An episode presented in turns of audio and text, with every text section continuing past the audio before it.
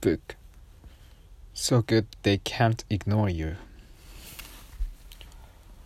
A quest begins. By the summer of 2010, I had become obsessed with answering a simple question. Why do some people end up loving that what they do while so many others fail at this goal? It was this obsession that led me to people like Thomas, whose stories helped cement insight I had long suspected to be true. When it comes to creating work you love, following your passion is not particularly useful advice. The explanation for what started me down this path goes something like this. During the summer of 2010, when this preoccupation first picked up steam, I was a postdoctoral associate at MIT where I had earned my PhD in computer science the year before. I was on track to become a professor, which at a graduate program like MIT's is considered to be the only respectable path. If done right, a professorship is a job for life. In other words, in 21, I was planning what I what might well be my first and last job hunt. If there was ever a time to figure out what generates a passion for at one's livelihood, this was it. Tagging more insistently at my attention during this period was the very real positivity that I wouldn't end up with a professorship at all. Not long after meeting Thomas, I had set up a meeting with my advisor to discuss my academic job search. How bad of a school are you willing to go to? was his opening question. The academic job market is always brutal, but in 2010, with an economic economy still in recession, it was especially tough. To complicate matters, my research speci- specialty hadn't proven to be all that popular in recent years. The last two students to graduate from the group where I wrote my dissertation both ended up with professorships in Asia, while the last two postdocs to pass through the group ended up in Lugano, Switzerland, and Winnipeg, Canada, respectively. I have to say, I found the whole process to be pretty hard, stressful, and depressing. One of these former students told me.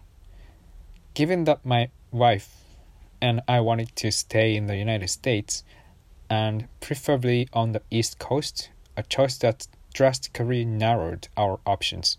I had to face the very real possibility that my academic job search would be a bust, forcing me to essentially start from scratch in figuring out what to do with my life. This was the backdrop against which I launched what I eventually began to refer to as my quest. My question was clear how do people end up loving what they do? And I need an answer. This book documents what I discovered in my search. Here's what to expect. Here's what you can expect in the pages ahead. As mentioned, I didn't get far in my quest before I realized, as Thomas did before me, that the conventional wisdom on career success follow your passion is seriously flawed. It not only fails to describe how most people actually end up with compelling careers, but for many people it can actually make things worse, leading to chronic job shifting and unrelenting angst when it didn't it did for Thomas once reality inevitably falls short of the dream. With this as a straight point, I began with rule number one in which I tear down the supremacy of this passion hypothesis. But I don't stop there. My quest pushed me beyond identifying what doesn't work, insisting that I also answer the following If follow your passion is bad advice, what should I do instead? My search for this answer described in Rule 2 4 brought me to unexpected places. To better understand the importance of autonomy, for example, I ended up spending a day at an organic farm owned by a young Ivy League graduate. To better nuance my understanding of skill, I spent time with professional musicians, examples of a dying craftsman culture that I thought had something important to say about how we approach work. Also dived into the world of venture capitalists, screenwriters, rockstar computer programmers, and of course, hot, hotshot professors, to name just a few more examples among many, all in an effort to pick up apart what makes what matters and what doesn't when building a compelling career. I was surprised by how many sources of insight become invisible uh, once I burned, burned off the obscuring fog generated by a mono-focused insistence on following your passion. The narratives in this book are bound by a com- common thread the importance of ability. The things that makes make a great job great, I discovered are rare and valuable. If you want them in your working life, you need something rare and valuable to offer in return. Indeed, in, the, in other words, you need to be good at something before you can expect a good job. Of course, mastery by itself is not enough to guarantee happiness. The many examples of well respected but miserable workaholics support this claim. Accordingly, this main thread of my argument moves beyond the mere acquisition of useful skills and into the subtle art of investing the career capital generates into the right types of traits in your working life. This argument flips conventional wisdom. It relates passion to the sidelines, claiming that this feeling is an epiphenomenon of a working life well lived. Don't follow your passion, rather, let it follow you in your quest to become. In the words of my favorite Steve Martin quote, so good that they can't ignore you.